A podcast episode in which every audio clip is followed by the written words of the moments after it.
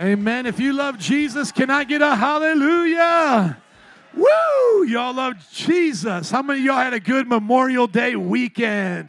Come on, you guys love Jesus. How about you over here? Good to see my brother. Come on.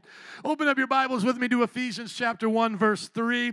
You know, those who have a little uh, color in their skin, they usually don't like to get darker, but those of us who are light love to get darker. So the gringo here, me, I got a lot of sun. I'm so enjoying this, and today we also have a special uh, graduation celebration for Steve Ramos and Jose Riasco at 1:30 p.m. If you want to come, you're more than welcome to come and watch some Bible college students graduate. We are in the middle of this sermon series on the book of Ephesians. It's called In Him because that's what the book is about, teaching us to be inside of Christ. Today we're going to learn about unified with Christ or united with Christ, and that is a huge concept of being in Him. So let's go to uh, Ephesians chapter 1, verses 3 and onward. And what you'll see here is that I've bold uh, some scriptures, and I want you to read wherever there's bold. Can I get an amen for that? Amen. So be it. That's what amen means. If you don't know, it means so be it. Right on. So I need your help. Anywhere where it's bold, I want you to say the scriptures, okay? Paul is writing here to the people of Ephesians, just like you and me. They love Jesus and they want to be encouraged. Let's be encouraged by this today. Praise be to the God and Father of our Lord Jesus Christ, who has blessed us in the heavenly realms with every spiritual blessing in Christ. Thank you. Let's keep it up now. For he chose us in him before the creation of the world to be holy holy and blameless in his sight. In love, he predestined us for adoption to sonship through Jesus Christ, in accordance with his pleasure and will, to the praise of his glorious grace, which he has freely given us in the one he loves. Verse 7 In him we have redemption through his blood, the forgiveness of sins in accordance with the riches of God's grace that he lavished on us with all wisdom and understanding. He made known to us the mystery of his will according to his good pleasure, which he purposed in Christ. Now, verse 10 is our verse today, because remember, we're going verse by verse by verse through every one of these passages. And this verse right here is what we're going to learn today. Let's read it together. One, two, three.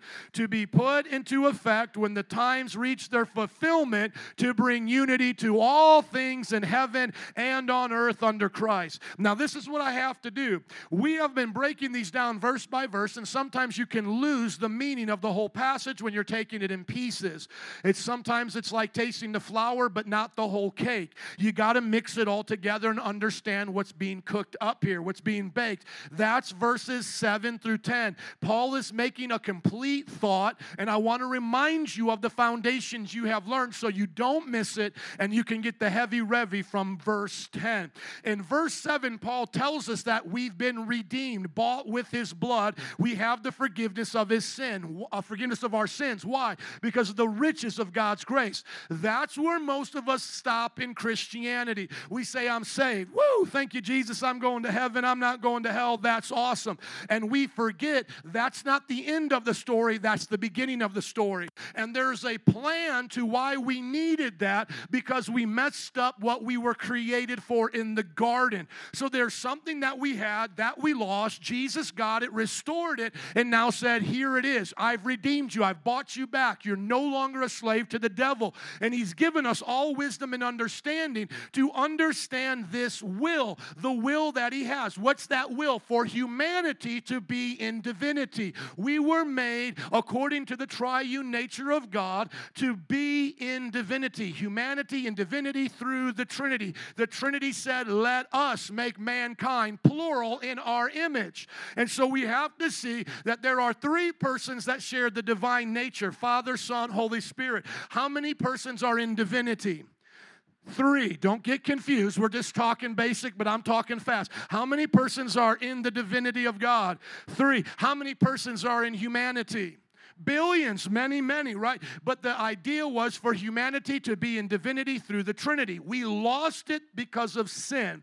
Then God chooses Abraham to start a nation. Through that nation is going to come the Messiah to fulfill the things that we didn't. He's going to put one hand in glory, the other one in the gutter, and bring them together. He's going to mediate between man and God. And it's not like the picture where you see man wasn't this close to God. There was a gulf behind, uh, between us greater than eternity itself. We can never ever cross over that chasm, Jesus had to do it. He made known this mystery now that Jews and Gentiles, those from Abraham's lineage and everybody else, can now come to Christ and be united to God. Now, watch verse 10.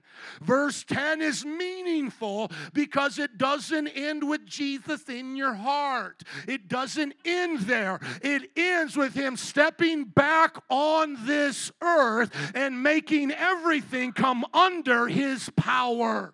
And where does it start? In here. Thy kingdom come, thy will be done on earth as it is in heaven. Where does the kingdom come first? Here, in my heart. God is no longer out there, He's in here. Where is the kingdom of God right now? It's in here. But where will it be one day? It will be everywhere. It will be in the birds, it will be in the trees. I'm telling you, but people, it's going to be in all of creation. Some of you have seen some of these shows where the animals talk or the trees talk, like Lord of the Rings, the Ents and you see these things. This is the ideal world. The ideal world is what Disney tries to capture. It's at the end of the story where the prince has got his princess. The kingdom is upon that land, and it's a great kingdom. And then all the birds are singing, the trees, whatever else they've animated in that movie. I'm telling you. And the idea is here is that God wants you to know this is the hope for your life.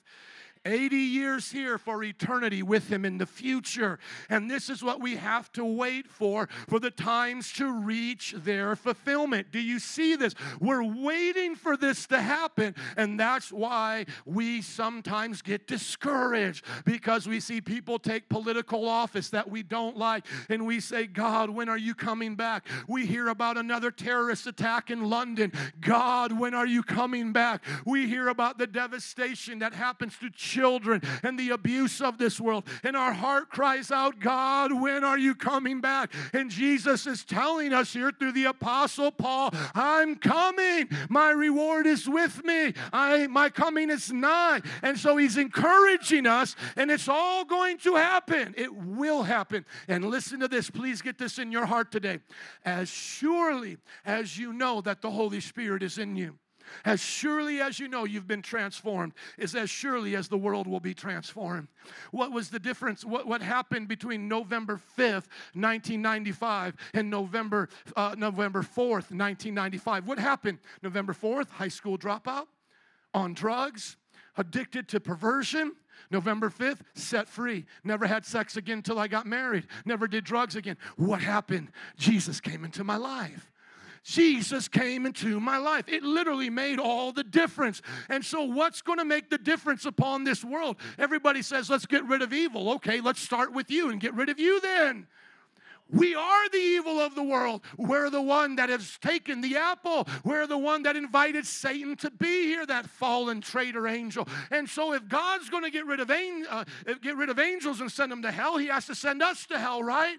But Jesus comes and says, "I'll give them another chance. I'll give them one more other chance to be born again." And so now here you are. You get to side with the traitor of hell if you want, and then go to hell with him, or you can side with Jesus Christ Christ, the Son of God, and go to heaven and live upon the new earth. Are you with me?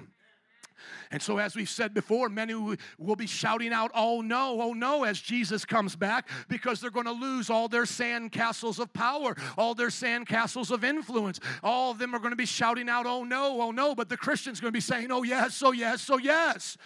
You know, I'm, I'm, I'm waiting for the day when that comes. And what you have to get in your heart today is this is the plan. It isn't just to be saved in your heart. It isn't just to have 80 years and accumulate things. It's to understand God made you for an eternal purpose. Can I hear an amen? Well, that's my preaching before I preach. Now let's keep going on with the passage. One more time. Verse 11. In him. It's not one more time, it's many more times, but help me out. Verse 11. In him we were also chosen. See, now he goes back into that thought. Having been predestined according to the plan of him who works out everything in conformity with the purpose of his will. When we are in heaven, we will see how even the devil worked out for the purpose of his will. Everything we went through, every painful experience, in order that we who were the first to put our hope in Christ might be for the praise of his glory. And you also were included in Christ when you heard the message of truth, the gospel of your salvation. When you believed, you were marked marked in him with the seal, the promised Holy Spirit, who is a deposit guaranteeing our inheritance until the redemption of those who are God's possession to the praise of his glory. Now, do you remember when we talked about redemption? I tied the redemption of now to the redemption of the future. What is the difference between the redemption of now and the redemption of the future? The redemption of now is for our souls and our spirits and eternal and eternal rebirth. The redemption, redemption coming is an external rebirth of a new body, having a resurrected body like Christ. But what is the promise that we know that it is going to happen? It is the Holy Spirit in us now that guarantees what's going to happen then. Are you with me? Now, come on, as I take a breath, I want you to take one with me. You can close your eyes if you want. I'm going to because it just helps me. As you take in a breath, I want you to exhale. Do it again, come on. And I want you to know that in your spirit, you are closer to God than that breath is to your lungs. You are closer to God right now by the Holy Spirit than that breath is to your lungs.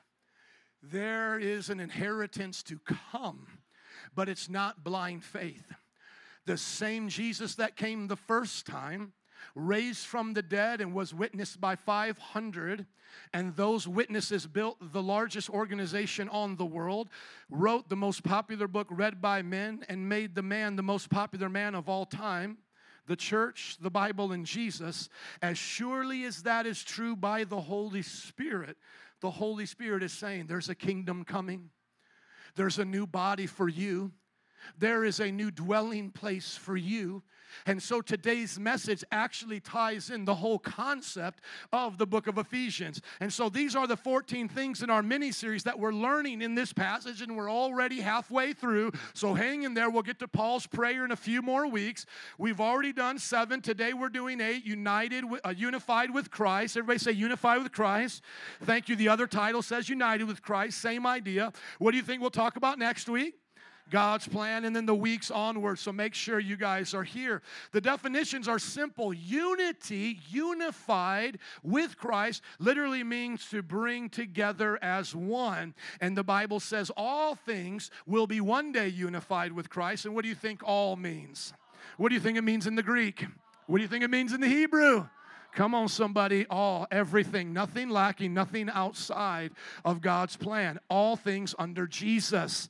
Now, here's my task, right? I go verse by verse and I have to explain it. So, here's my task for this week. I've got to explain to you unified with Christ. So, I got a great idea. As a pastor, I'll let you into the thinking of my mind. I'm going to start in the book of Ephesians, explain to you what it means to be unified with Jesus, because that's the theme of Ephesians. That's why we have series in Him. And then I'm going to move from the book of Ephesians and hit on some other verses. That should be real simple to do, right? Well, so I started posting up the verses just in Ephesians. You can look on the screen. As I started posting these up from Ephesians, I started seeing that there's quite a bit of these verses in Ephesians that talk about being unified with Christ. And I said, well, maybe I missed them. And that's when I went back over them and, and had to bold them. And I'm like, no, these are actually talking about being unified with Christ. My friends, I had 15 passages. I can't even get you out the book of Ephesians right now with this limited time that I have to explain to you what it means to be unified in Christ. But what I will do is give you my best shot at it. Can you say, Help him, Lord? I want you to hear this. Once again, I can talk fast as an Italian. I will do my best. But whatever you don't get today, go back to these notes and continue to study. What I will do is highlight the things that I went back through the second time and made bold so that you can get the big picture here. We just read Ephesians 1 9 and 10. It talks about unity of all things. Unity of how many things? All things. Under who? Under Christ. There it is. Under who? Under Christ. We go on then to chapter 1 and verse 22 and 23. God places all things under Jesus. And then the church, which is known as his body, is filled to the fullness of him who fills everything in every way. How much of Jesus fills you right now? To the fullness. You are not lacking anything of Jesus right now. The moment you were born again, brought into Jesus, you came into the fullness of God. There isn't a part of God in you, all of God is in you. The only difference between here and heaven is your body. What makes heaven heaven is that that's a place where only perfect bodies can dwell. You don't have one of those. That's why He left and kicked you out the garden and didn't let us eat the, uh, the tree of life because we would have lived perfectly. I mean, uh, would have lived forever as an imperfect body. You all remember the story? They ate the wrong fruit, became cursed with sin. Now he says, Get them out of here, lest they eat the other one and live forever, basically in damnation. But he had to exit earth. We had to exit the garden. But when you are brought into Christ, into Jesus, as much of God that was in Adam and Eve is in you right now. The only difference is your body can't see it because your body is a sinful body of death that must die. And that's why Jesus rose from the dead, so you can get a new one of those. Look at your neighbor and say, There's an upgrade coming. Thank you. We also learn in Ephesians chapter 2, 6 and onward that He raised us up with Christ, seated us with Him in heavenly realms. You're sitting right now, your holy backside, amen, is sitting in Chicago. But where is your spirit and soul right now? In heavenly realms. Once again, why is it in heavenly realms? Because wherever God is, is heaven. What makes heaven heaven? Streets of gold? No. What makes heaven heaven? Angels? No. What makes heaven heaven is simply this. This, this keep this as your definition of heaven, where Jesus is. What makes hell hell? Where Jesus is not. You are where Jesus is now you are in heavenly realms with him. Jesus does not have to uh, wait to bring you the taste of heaven. When Jesus made you a new creation, heaven came with him. He is what makes heaven heaven. Can I hear an amen? And that's why we keep talking about hell on earth because the devil is here with sinful people. But we need to bring heaven on earth. Amen. We need to see the light push back the darkness until the fullness of time when Jesus says once and for all, This is my kingdom, my world, my way. Those who don't want it are going to uh, perish. Now go to Ephesians 10, uh, chapter 2, verse 10. For we are God's handiwork created in who? Create Christ Jesus. Created in who? Christ Jesus. You were created in Christ Jesus. As surely, come on, somebody, pay attention to the preacher now. As surely as you were created by Adam and Eve through DNA in the garden, by the uh, Word of God, uh, Jesus, known as the Logos, breathing into you life through Adam and Eve. You know, we are there in our DNA in that sense. Represent, they represent all of humanity. As surely as that happened, they were created. You were recreated when you were born again. You were recreated into the image of God. It was restored within you. If you doubt that, then you doubt what salvation is all about. You doubt what it means to be born again. And that's why Paul is reminding us over and over and over again that we are now in him, that we are the handiwork of God, that we are created anew in God. Now go to Ephesians 2:11 and onwards. Starting in verse 12 it says you once were separate from Christ. See, this is how it ties together. Without Christ, you're not in Christ. Sounds pretty simple, right? With Christ, you're in Christ. So if you don't have Christ, you don't have God. It literally says that you were without God in the world. That means before you were born again, you were dead in sin. Those who are dead in sin are not in God. Those who are not in God live as if God doesn't exist. Now, they may be religious in some sense, in another false religion, but the idea is the real God is not interacting with them. And Paul says they're separated from God as if God didn't even exist to them. But as surely, everybody listen to me, once again, as surely as we were created in Adam and Eve, we're recreated in Christ. As surely as we were separated from Christ, now in Jesus, we're in Christ. So now God is in the world, and God is in the world of our soul and spirit, starting from there, flowing as a river to the world around us. Now, once again, this does not diminish the omnipresence of God, meaning that God is all present. But we are not pantheists. That mean that God is the table and nature and those things. That's what Buddhists and some Hindus are. We are not that, but we understand that God surrounds and encompasses everything and sustains the, the world in its natural order. But He is not in, in, literally in people unless they accept Christ. And so, yes, you can be in the world that God made, sustained by Him, and experience His creative power and His omnipresence, but you are not in Him until you come into Jesus. And that's why it says, You who are far away have now been brought near by what? The blood of Christ. So, how do we get to come into God? How do we get to be transdimensional? Come out of our sin into the dimension of heaven, go from being sinners to saints, born a saint, uh, uh born a sinner, but born again a saint by the blood of Jesus. Amen. Can I hear an amen? Continuing in this, why is he doing that? Once again, well, just so I don't go to hell, uh, hell. No, he's doing this for this purpose. His purpose was to create in himself a new what? A new humanity. First humanity, Garden of Eden, brought the sentence of death and the curse. Everything, everything you see in this world you don't like is a result of their bad decision.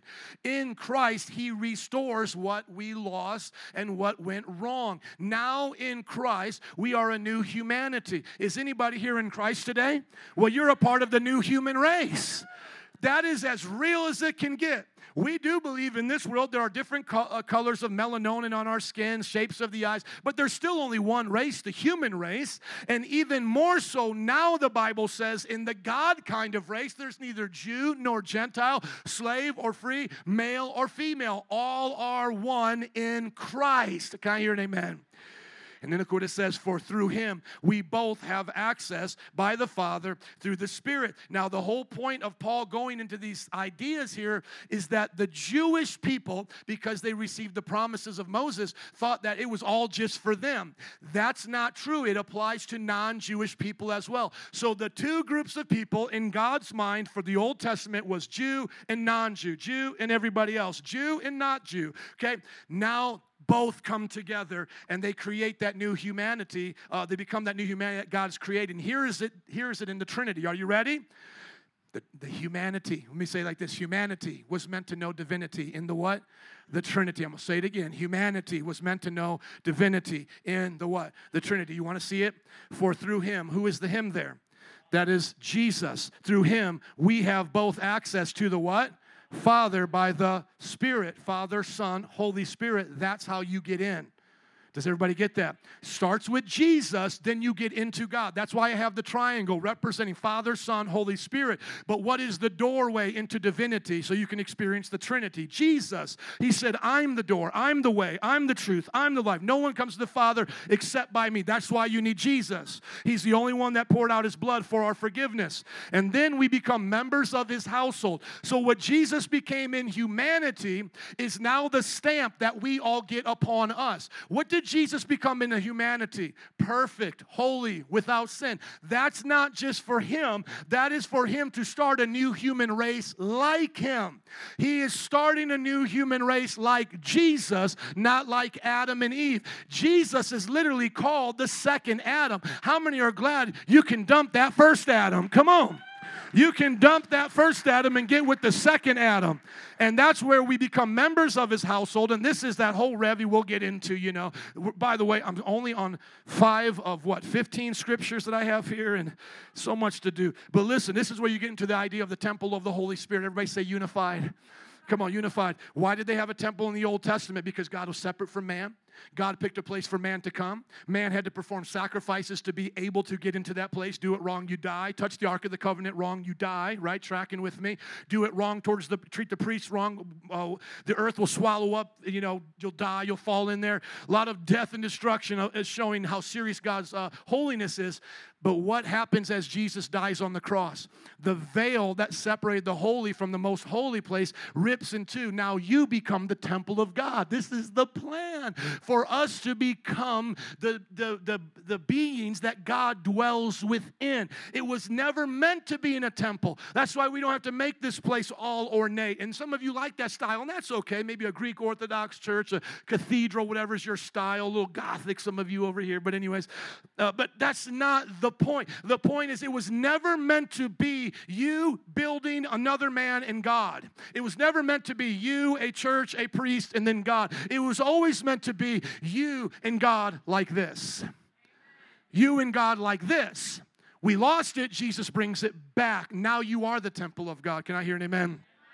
We're one body. We're called the temple of God. We're called the bride of Christ. We're called the body of Christ, the household of Christ. All of these talking about our unification with Him, sharing in the promise of Christ. Ephesians chapter 3:10 says that through the church, those of us now gathered together, we manifest the multidimensional wisdom of God to the rulers of the air. We're showing them, you lost. Satan, you traitor, you lost. We now get a second chance and we choose Him. And so every day you wake up, you terrify the devil because you remind remind him that he lost and Jesus won. What Jesus did in humanity now reminds him that there is redemption for us and none for him. Come on, somebody. Now it's all about love. That's where Paul goes in Ephesians 3. We're unified with Christ, not just to be a robot that he stamps out in his uh, factory of creation. No, we were made in his image to be self aware, self conscious beings that can love and be loved. The greatest disappointment in the garden isn't the necessary desire of the, uh, the apple, because God would have given us all good things that we need. It was the wrong placement of our desires. We love something more than Him. And so that was what we did to God. We broke His heart before we broke His laws. Somebody put that on Facebook. We broke His heart before we broke His laws. And so in love, He comes back to us. Father sends the Son to die for us. Holy Spirit enacts what the Father and Son have done. And now what does Paul want us to experience? What is he praying for? That we would experience great power. Great power for what? To love God to know that He dwells within our hearts. Look at this. I pray that out of His glorious riches, He may strengthen you. Okay, what's He going to give me strength for? To pass my test? To make more money? No. Strengthen you with power through His Spirit in your inner being so that Christ may dwell in your hearts through faith. He wants you to know that Christ is really there because sometimes we doubt, don't we? We doubt when we look at ourselves in the mirror because we don't see Christ. We see the human body. We doubt because we don't hear his thoughts. We hear our thoughts, stinking thinking. And Paul is saying, I just pray one thing for you guys today that you know that he dwells in your heart and that you know his love for you and you get filled to the full measure of the fullness of God that you may be filled to the measure of all the fullness of God. How many want to be filled to the full measure of God? There's nothing greater than that. And it comes through his love. Few more verses. Unity of the Spirit. Why does God unify us by the Holy Spirit? For the purpose here of the church to get the message out to the world. It's a deposit guaranteeing what's to come. And then it's the Spirit that's going to bend the knee of every sinner. And it's the Spirit that's going to make them say, Jesus is Lord. Yes, right now the Holy Spirit is a gentleman, but one day he will be the enforcer of heaven. He will make Muhammad confess Jesus is Lord. He will will make every person bow their knee. Buddha will bow his knee before Jesus. But glory to God for those who get to do it now freely. Amen because there is only one God and Father who is over all, through all, and in all. So it's all about what the Father planned, the Son enacted, and what the Holy Spirit brought about. Go back to creation. Father wants to create through the Word, His Son Jesus. Holy Spirit makes it happen. Can I hear an amen? We see that's why he gives us the church. Why the church should be unified now is because we represent the kingdom to come. There will be no rebellions in the kingdom to come. There will be no Adam. There will be no uh, anything, nuclear physics. Everything will be in line with the kingdom of God. There'll be no more natural disaster. There'll be no more asteroids, uh, you know, fearing to come hit us from outer space. Everything will be unified. So where do we start by showing the unity now? In the church, through the leadership. Can I hear the, an amen to that? Why? Because we're supposed to be built up in this body of Christ to mature. So think about it like this I have a baby and I name her Joy. She's a perfect joy in the sense she could not be any more my daughter than she is at that moment, but she can grow up and mature as my daughter. Are you with me? So we're perfect in Christ, but we're being perfected in our behavior as we learn who Christ is in us. And it's not a trickery of words. My daughter is perfectly my daughter. No ifs, ands, or buts. There's no way around it. This is your daughter. If I went on Maury Povich, you know, she's my daughter. But she doesn't know how to always act as my daughter. There's a maturing process, a growing process. That's why you're here, is to grow, become mature and perfect. That's the word Greek in the Greek uh, for perfect is uh, mature is teleos, attaining to the whole measure of the fullness of God. Do you get a pattern there? How much of God are you supposed to have? The full measure, all of it, fullness. Ephesians chapter 5, uh, chapter 4, 15. Watch this. This one is another powerful one about unification. We will grow to become in how many aspects? Every respect or every aspect the mature body of Him who is the head, that is Christ. So, how many re- aspects and respects of your life are supposed to be like Jesus today? Every one of them. You are to grow up in every one of those areas. There's not a place where a Christian can make an excuse and say, I was born such and such a way because God bore, made you born again in the image of God. And if it doesn't get clear there, Paul keeps going. Same guy, same book, next chapter. Look at what he says. To be made new in the attitudes of your mind, put on your what self? So, who gave me that new self? Christ, I got it from Jesus. Created. What is my new self created to be like? Created to be like God in what?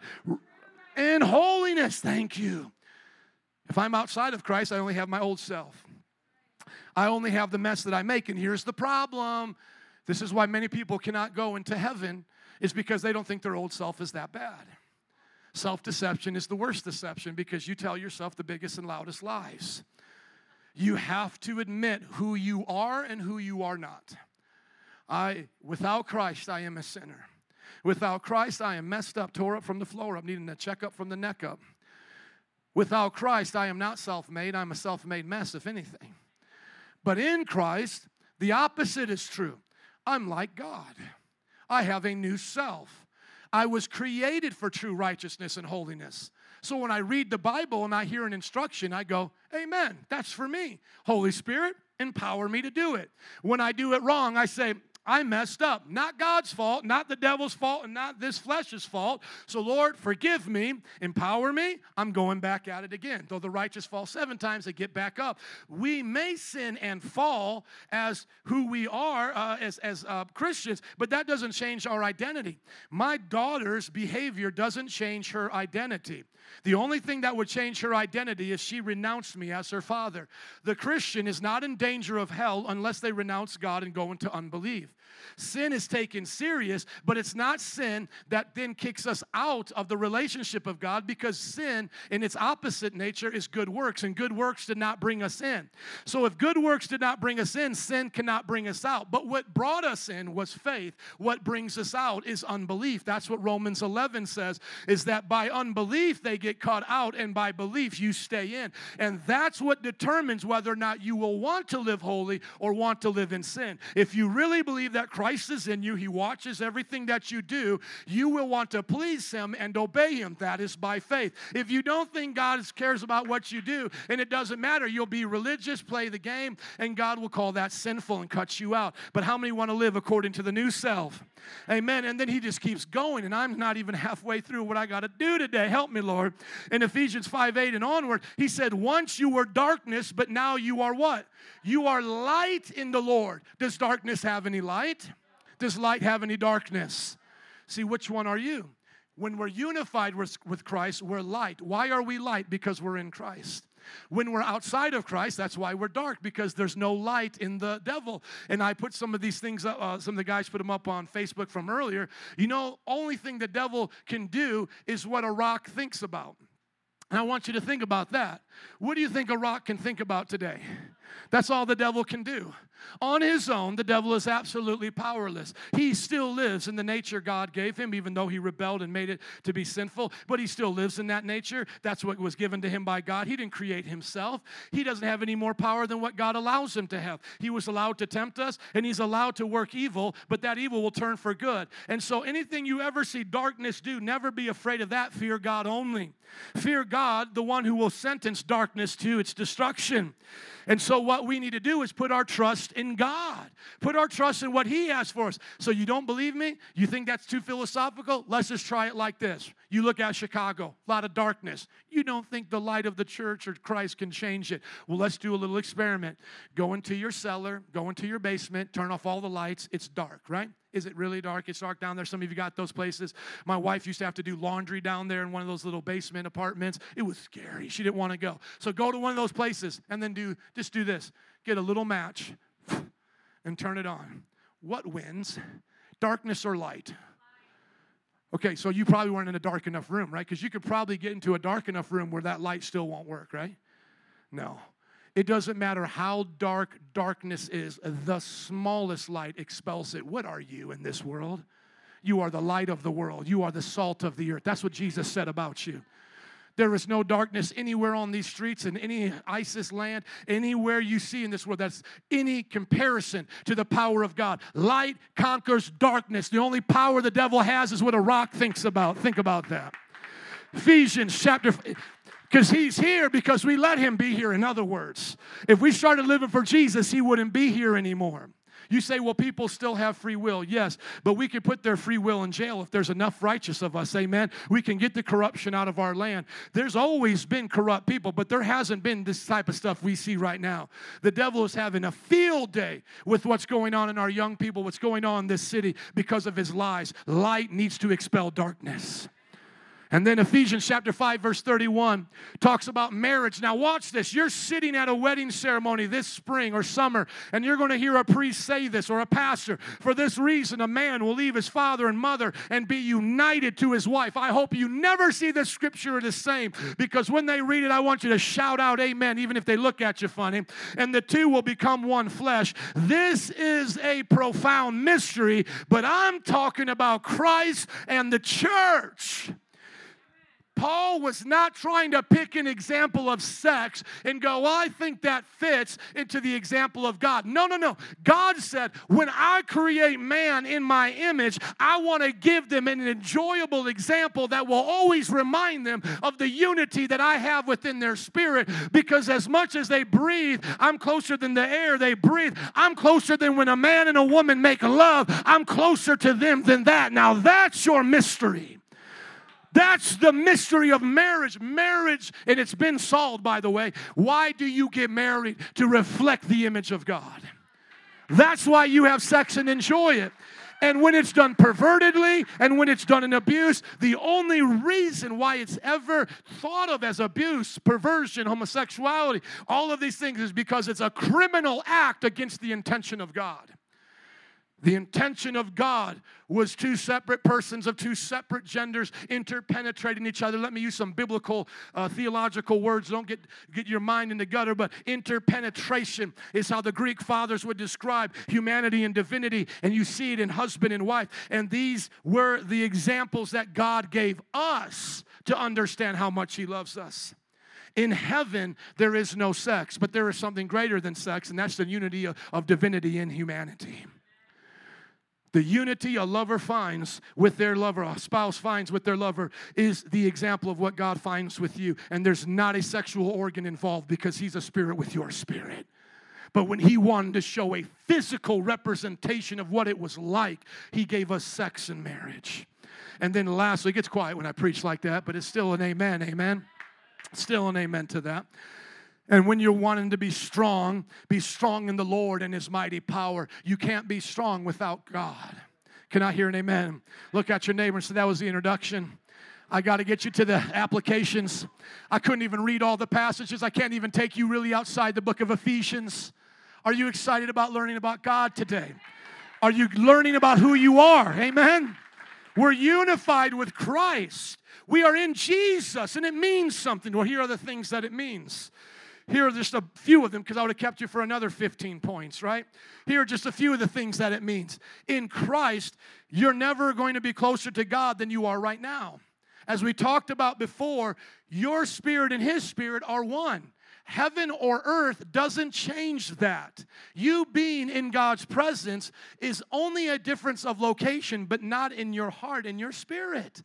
Why do we need a new body? So we can live in his presence forever and not be a disembodied spirit like Casper floating around in heaven.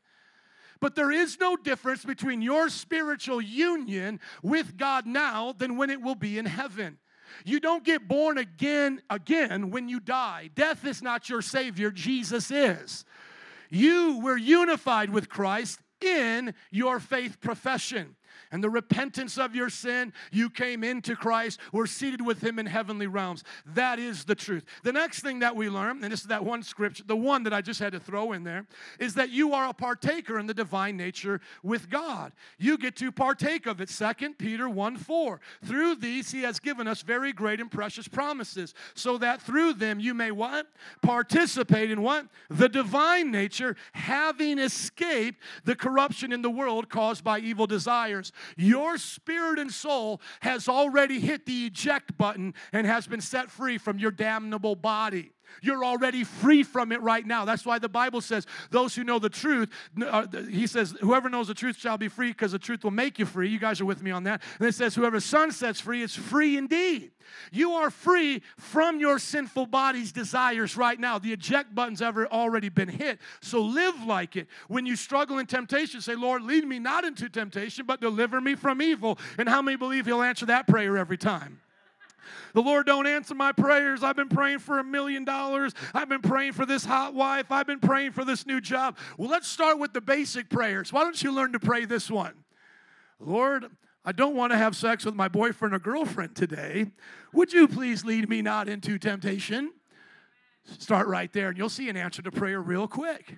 God will give you an answer to that, won't He? He'll say, Don't go over there tonight. You'll hear it as a still small voice. Anybody ever hear the voice of Jesus? You know, you need to start praying those simple prayers. Lord, I feel like slapping somebody right now. Don't slap anybody, daughter or son. Just pray for them. Can you slap somebody while you're praying for them? Maybe my mom could help him, Lord. Help him, Jesus. Maybe my mom could, but you know what I'm saying. You can't you can't have spring and fresh water, uh, fresh water and salt water at the same time. God is teaching you to live in the new nature. We have an old nature, but don't live in it. It's not you anymore. You are a new you. Amen. In, in Christ, the church is the fullness of God displayed in the universe, now internally, soon, soon to be externally. When you see those pictures of Africa, doesn't that touch your heart? When you see pictures of the Philippines, touches your heart.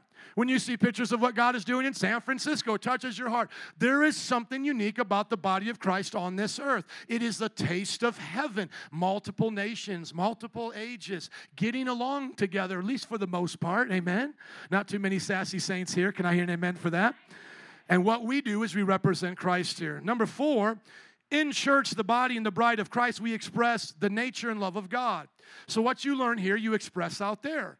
You should treat people out there as you're treated in here. People should love on you here, and you should be loving on people out there. You should show uh, answer to prayer in your daily life here. You should have somebody to testify about, like, like how we're testifying.